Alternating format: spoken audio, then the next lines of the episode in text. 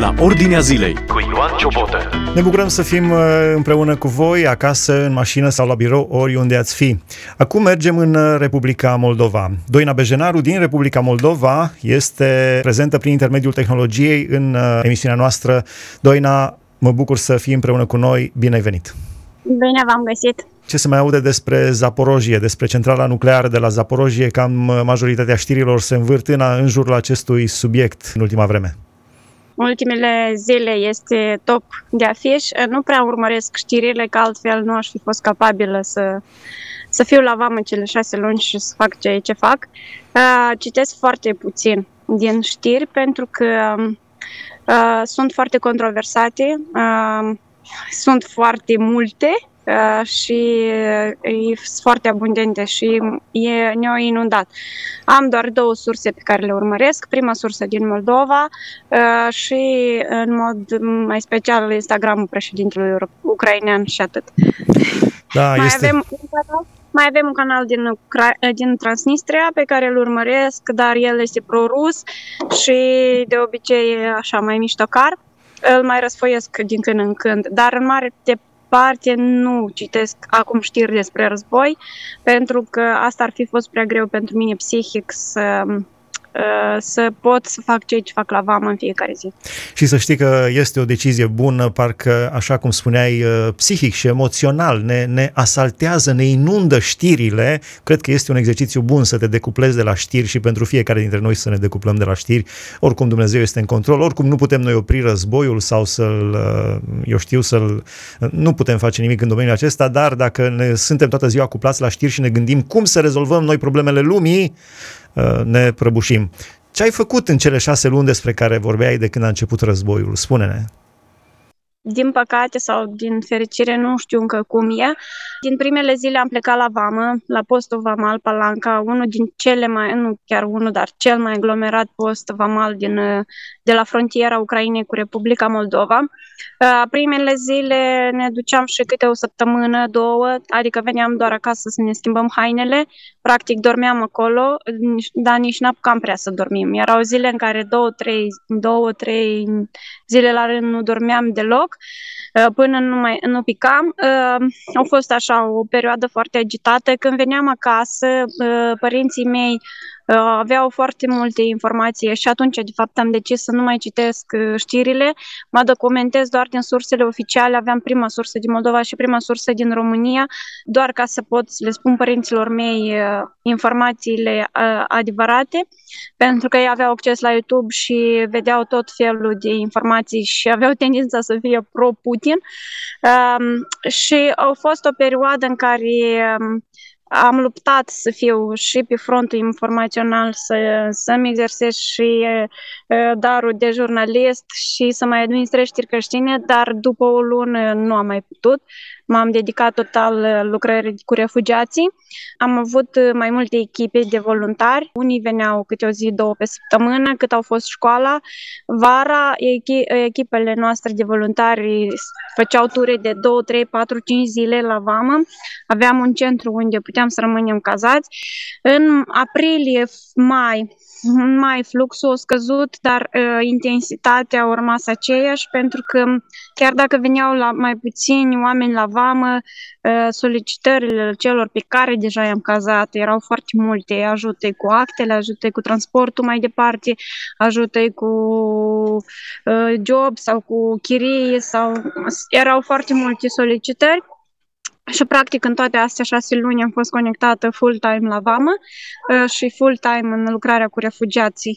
Am făcut de toate, de la întâlnire, ceai, cafea la vamă, consiliere pentru transport, consiliere pentru cazare, consiliere pentru transport internațional și integrare în Germania, uh, Elveția sau Austria uh, până la ajutor în încajarea muncii, cam cu de toate, pentru că în perioada asta până iai de la vamă și îi aduci în centru de cazare și până îi consiliezi să, să plece undeva mai departe, reușești să te atașezi, să, să construiești o relație și atunci încep să-i descoperi istoriile fioroase de unde au venit și uh, cumva asta te absorbe așa de mult că psihic și fizic nu mai rămâne timp uh, să faci altceva. În mai, când a fost fluxul mai mic, o parte din echipa noastră și-a revenit la normalitate și s-a întors la joburile lor și la viața lor obișnuită. Dar uh, pentru că noi am rămas să înlocuim echipa OIM la vamă, în iunie fluxul a început să crească, încetișor, dar simțit, nu, nu, nu era în scădere așa cum, cum a fost. În mai, mai mult se duceau înapoi în Ucraina decât veneau încoace. În iunie s-a schimbat. În iulie, după ce au avut loc atacul de la Sergeev, ca uh, practic s-a triplat uh, fluxul din Ucraina spre Moldova și unica diferență poate pe care noi nu, nu o vedem și nu simțim e că ei acum vin mult mai organizat, adică sunt autocare întregi de 2, 3, 4, 5 autocare pe zi, organizate de 40-50 de persoane, zilnic sunt la vamă sau cel puțin peste o zi și foarte mulți acum iese cu mașinile proprii. Adică cei care au mizat pe victorie și au așteptat atât, acum pleacă că nu mai iau ieșire, adică ori nu mai iau lucru, ori nu mai au ce mânca, ori nu mai iau nicio sursă, ori n-au apă, ori n-au electricitate din cauza bombardamentelor și distrugerea infrastructurii. Acum suntem încă în prag de septembrie, evaluăm și ne gândim ce să facem mai departe. Ne gândim să recrutăm echipe noi de voluntari care să poată să se implice și să putem continua pentru că nevoia rămâne la fel de mare. Este teamă în Republica Moldova să nu fie invadată și Republica Moldova de către ce a mai rămas din armatele lui Putin? Cred că da. De multe ori m-am întrebat când veneam de la vamă în martie, aprilie și părinții mei erau îngrijorați și plini de frică, mă gândeam de ce Când vine și rândul nostru? Nu, numai cumva undeva or, oricine din Moldova e conștient că ne vine rândul. Noi am trecut deja pe acolo, într-o oarecare măsură în 92. Nu e asta cel mai grav lucru, părerea mea. Personal, eu nu mă tem, pentru că mulți mi-au dat întrebarea de, dacă nu mi s-a schimb, nu, nu mi-a afectat credința văzând în fiecare zi atâta durere la vamă și nu mi s-a afectat credința mea, din potrivă s-a întărit credința mea și mi-am dat seama că tot ce se întâmplă și citind, citind știrile, înțelegi că cuvântul Lui Dumnezeu este viu și adevărat și el este real și azi și tot ce s-a scris despre aceste vremuri, noi azi le trăim și el este real prezent mai mult ca niciodată și atunci când știi cine e Dumnezeu tău, nu ai de ce să te temi, părerea mea. Doar că în Moldova, ultima perioadă avem un fenomen tare ciudat. În fiecare zi sunt alerte cu bombe și sunt false. Doar că Uh, mi se pare foarte straniu uh, odată pe zi să avem blocat aeroportul câteva ore, să avem curse anulate sau reținute din cauza că un întâmpit au pus o alertă de bombă și am avut alerte de bombă nu doar la aeroport, în mai multe puncte cheie din oraș și cred că ăsta tot e un proces de a băga frică în oameni. Cred că cei care l-au pe Domnul nu au de ce să teamă, cei care nu, nu l-au pe Dumnezeu le teamă teama de criza gazilor și cu ce ne vom încălzi la iarnă, iarăși un monstru care ne amenință zilnic și se fac, cred că, prea multe știri pe tema asta. De aceea și încerc să mă țin departe. Probabil nu mi-e așa de frică din cauza că nu citesc toate tonele de știri, dar dacă da. că eu vin de la vamă și aflu ultima, că iar au fost alerte cu bombă, că deja de l-am pierdut firul câte alerte cu bombe au fost la aeroport și la Ministerul de Interne și la guvern și nu știu unde. Adică... Dom'le, n-am, n-am timp de alertele voastre că eu mă ocup de refugiați, nu? da, da, da, cam așa. Asculți la Ordinea Zilei care au fost cele mai uh, tulburătoare cazuri pe care le-ai întâlnit între refugiații ucrainieni? Cel mai recent ăsta au fost de la Sergeevka, două femei, au venit două femei, eu eram de serv- adică făceam voluntariat la gara feroviară, noi avem trei puncte de întâlnire. Avem un cort unde le dăm ceai, cafea și prima consiliere când intră înainte de controlul pașapoartelor în partea ucraineană.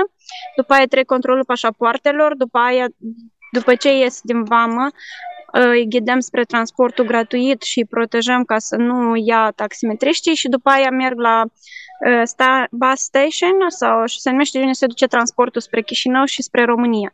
Și ultimul punct de întâlnire este în Chișinău, la gara feroviară, unde îi aduce o organizație uh, internațională, le pune la dispoziție transport. Și era o zi așa, foarte obișnuită.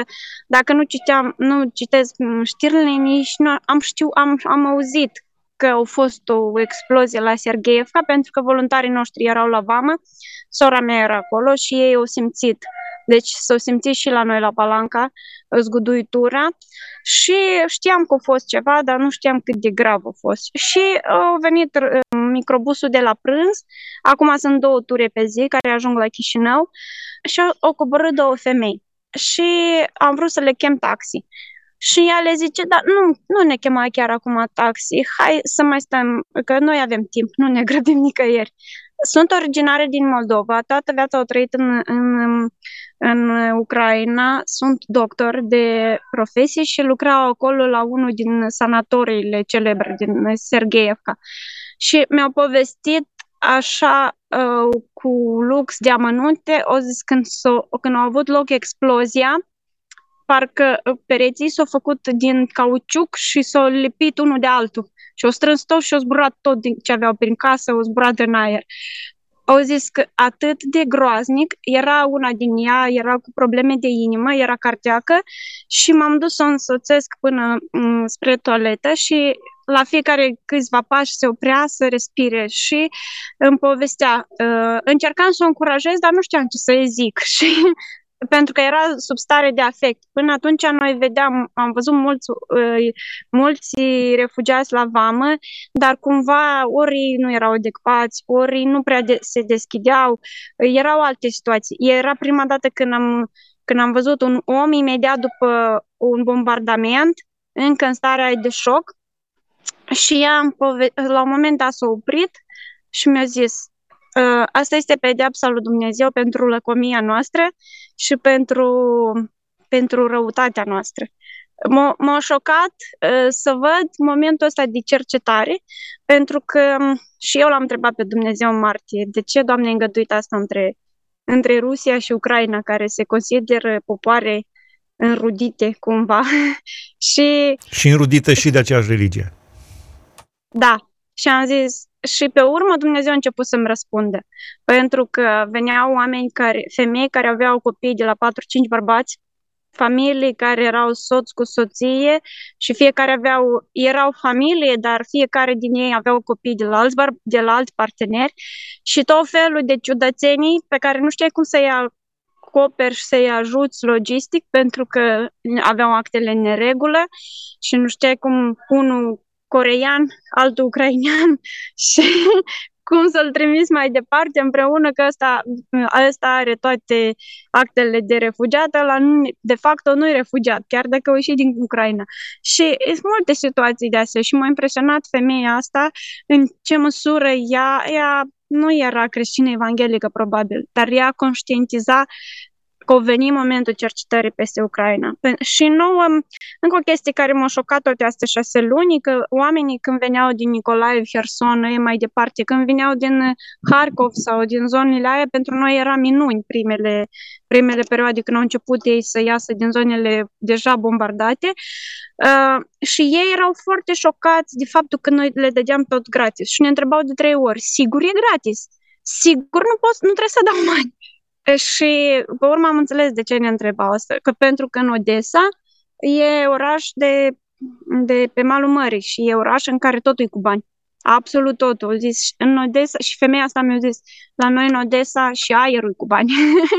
deci, și Dumnezeu ne dă după faptele noastre și merităm pedeapsa Lui pentru că am mers prea departe și asta m-a șocat că totuși și răul ăsta care se întâmplă, da, nu dorim la nimeni război și mă rog în fiecare zi ca să nu ne atingă pe noi, dar îmi dau seama că Dumnezeu ține toată istoria în control și El are un plan special cu ucrainenii și cu rușii inclusiv și eu știu că într-o zi Dumnezeu va, va secera din mulțimea asta aur curat și va strânge la el acasă pe cei care se vor întoarce prin durerea asta la el.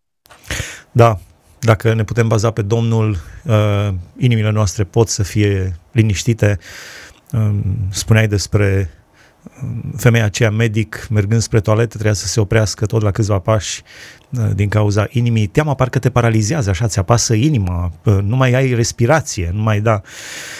Uh, te-aș mai întreba care este diferența între, tu ești jurnalist și ai fost acolo chiar în, în prima linie a refugiaților, care este diferența între știrile false și adevărul de pe teren, din ce ai observat tu?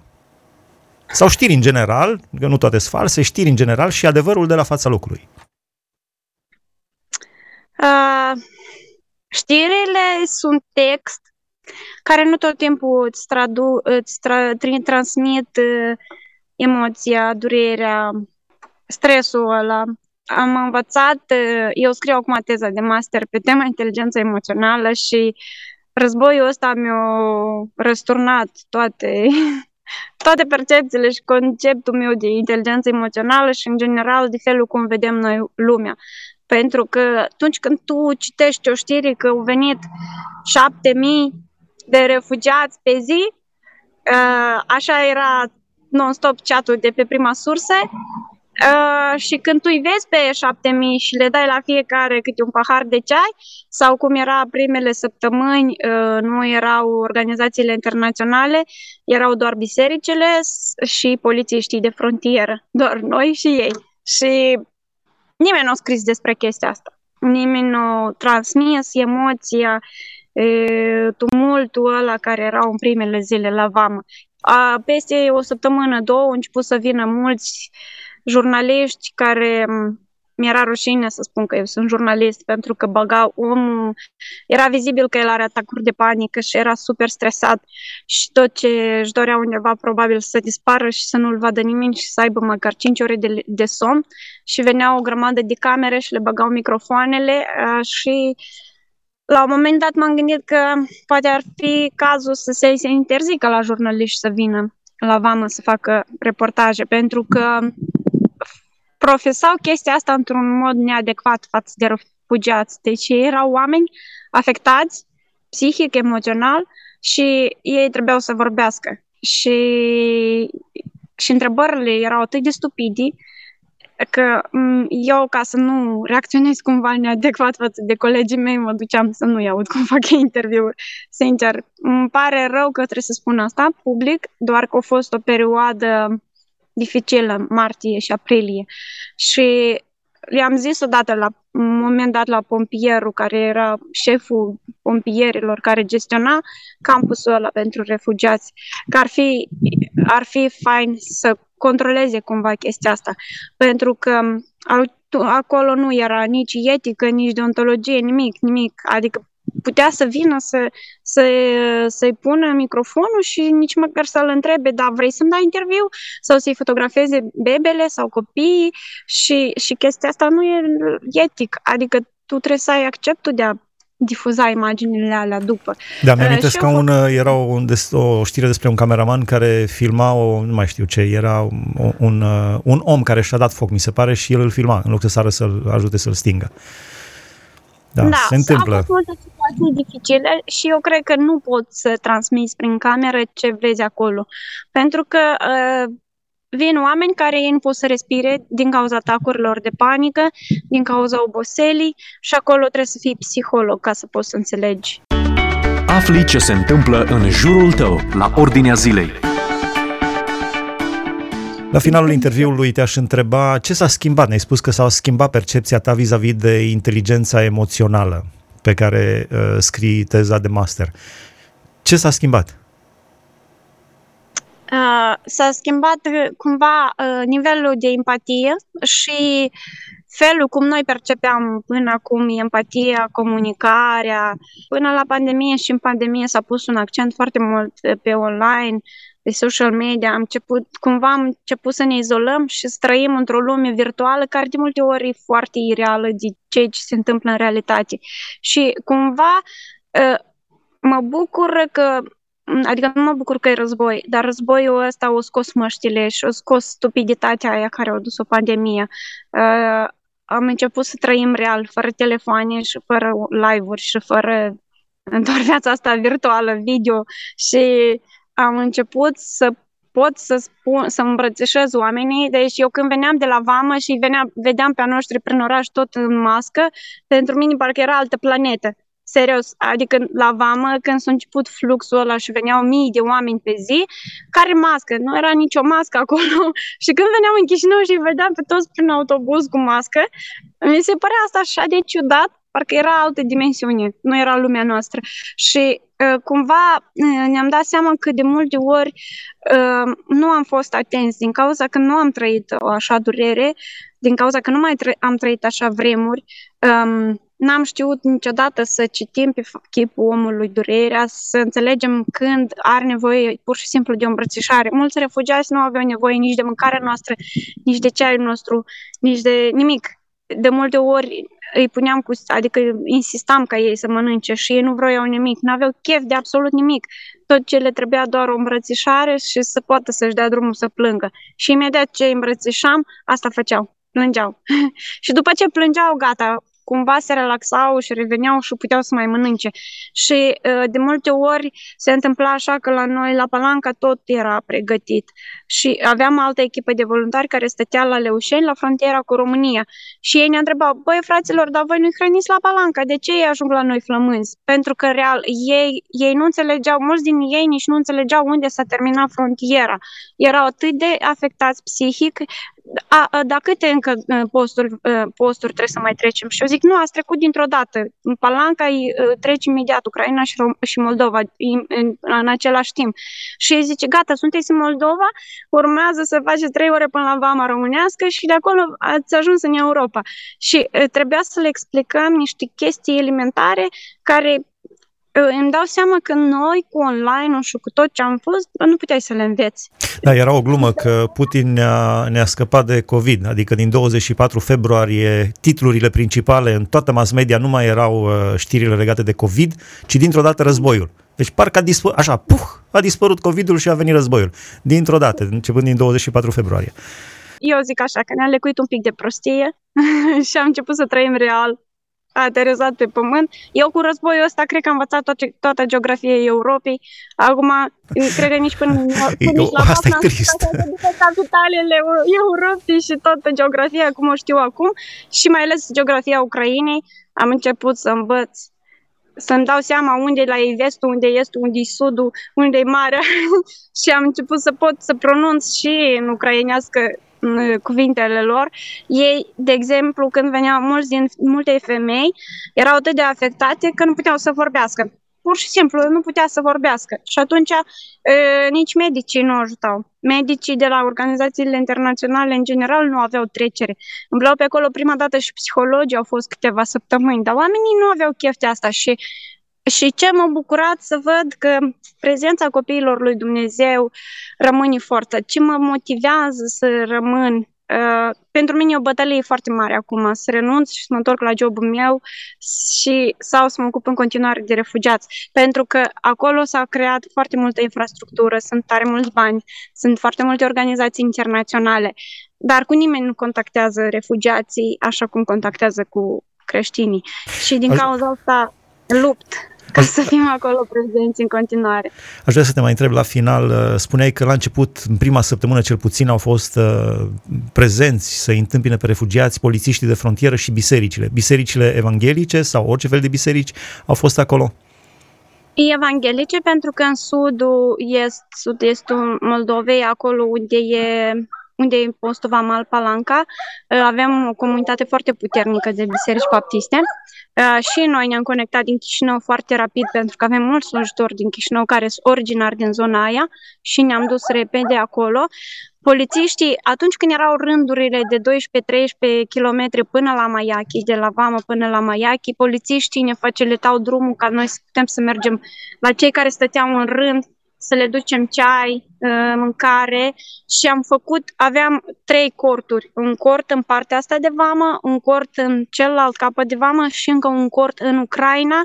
Duminică, pe 26 februarie, în a treia zi de, a doua zi de război, de facto, eu am, am, eram în Ucraina, pe malul Nistrului, făceam, am instalat acolo un cort și făceam ceai, cafea și eu am văzut o rachetă dimineața la 6. La un moment dat era o femeie lângă mine și eu vorbeam cu ea, era din Herson.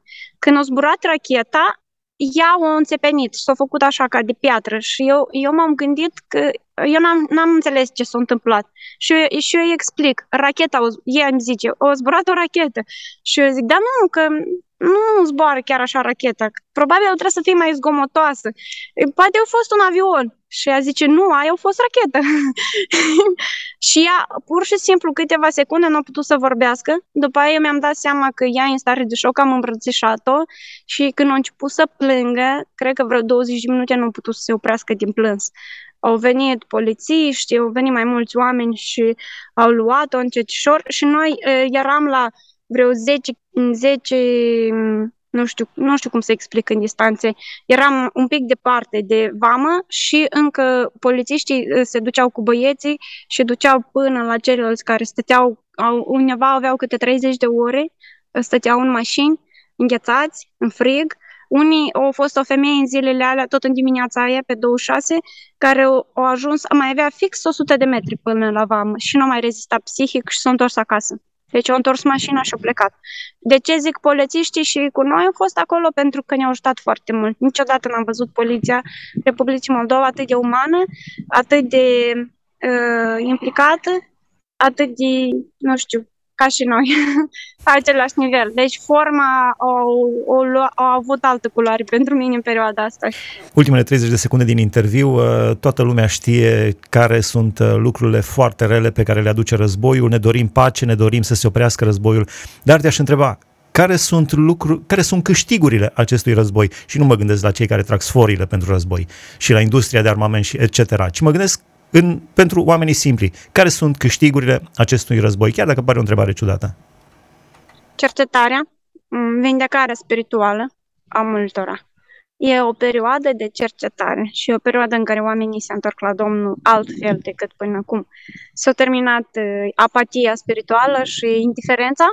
Uh, da, sunt și oameni care se împietresc și îl învinuiesc pe Dumnezeu de tot ce se întâmplă, doar că mulți din ei se uită în oglindă și își văd păcatele, își văd trecutul și se apropie de Dumnezeu și înțeleg că scăparea și mila și îndurare doar la El și doar El poate să ne dea pacea. Dumnezeu și, să ne mm, ajute! De multe ori m-am gândit că sunt, uh, uitându-mă la lumea noastră liberă și democrată, uh, sunt mulți oameni care trăiesc în libertate și nu au pace sau trăiesc în țări de pace și nu au pace și mulți care trăiesc în război și ei au pace, pentru că sunt acolo atârnă de Dumnezeu și asta e unica lor sursă de pace. Și mi-am dat seama că e mult mai important... Unica și cea mai importantă. Da, e unica și cea mai importantă, să ai pacea lui Dumnezeu și poți să fii în mijlocul focului și să fii sănătos mental și liniștit și să dormi liniștit, chiar dacă în jurul tău cad o mie sau zeci de mii, la dreapta ta și să fii într-o țară plină de resurse, bogată, cu căldură, cu gaz, cu tot ce ai și să n-ai pace și să nu poți dormi liniștit cu capul pe pernă, pentru că mintea ta e copleșită de frică și dă frâu la tot felul de temeri care, care nu au sens de multe ori frica, nu are niciun sens. Mulțumim frumos, Doina. A fost cu noi uh, Doina Bejenaru din, uh, în ultimele șase luni, le-a petrecut acolo pe prima linie, uh, primind refugiați ucrainieni. Ați auzit poveștile. Da, ne rugăm să se oprească războiul, rugați-vă pentru Putin, rugați-vă pentru Zelensky și rugați-vă pentru Biden, pentru președintele Rusiei, Ucrainei și Americii. Foarte important să vă rugați și pentru președintele Americii, și pentru a Ucrainei, și pentru a Rusiei. Dumnezeu să-i oprească pe toți trei și să-i ajute să se pocăiască, să se întoarcă la el și să fie pace. Ați ascultat emisiunea La Ordinea Zilei cu Ioan Ciobotă.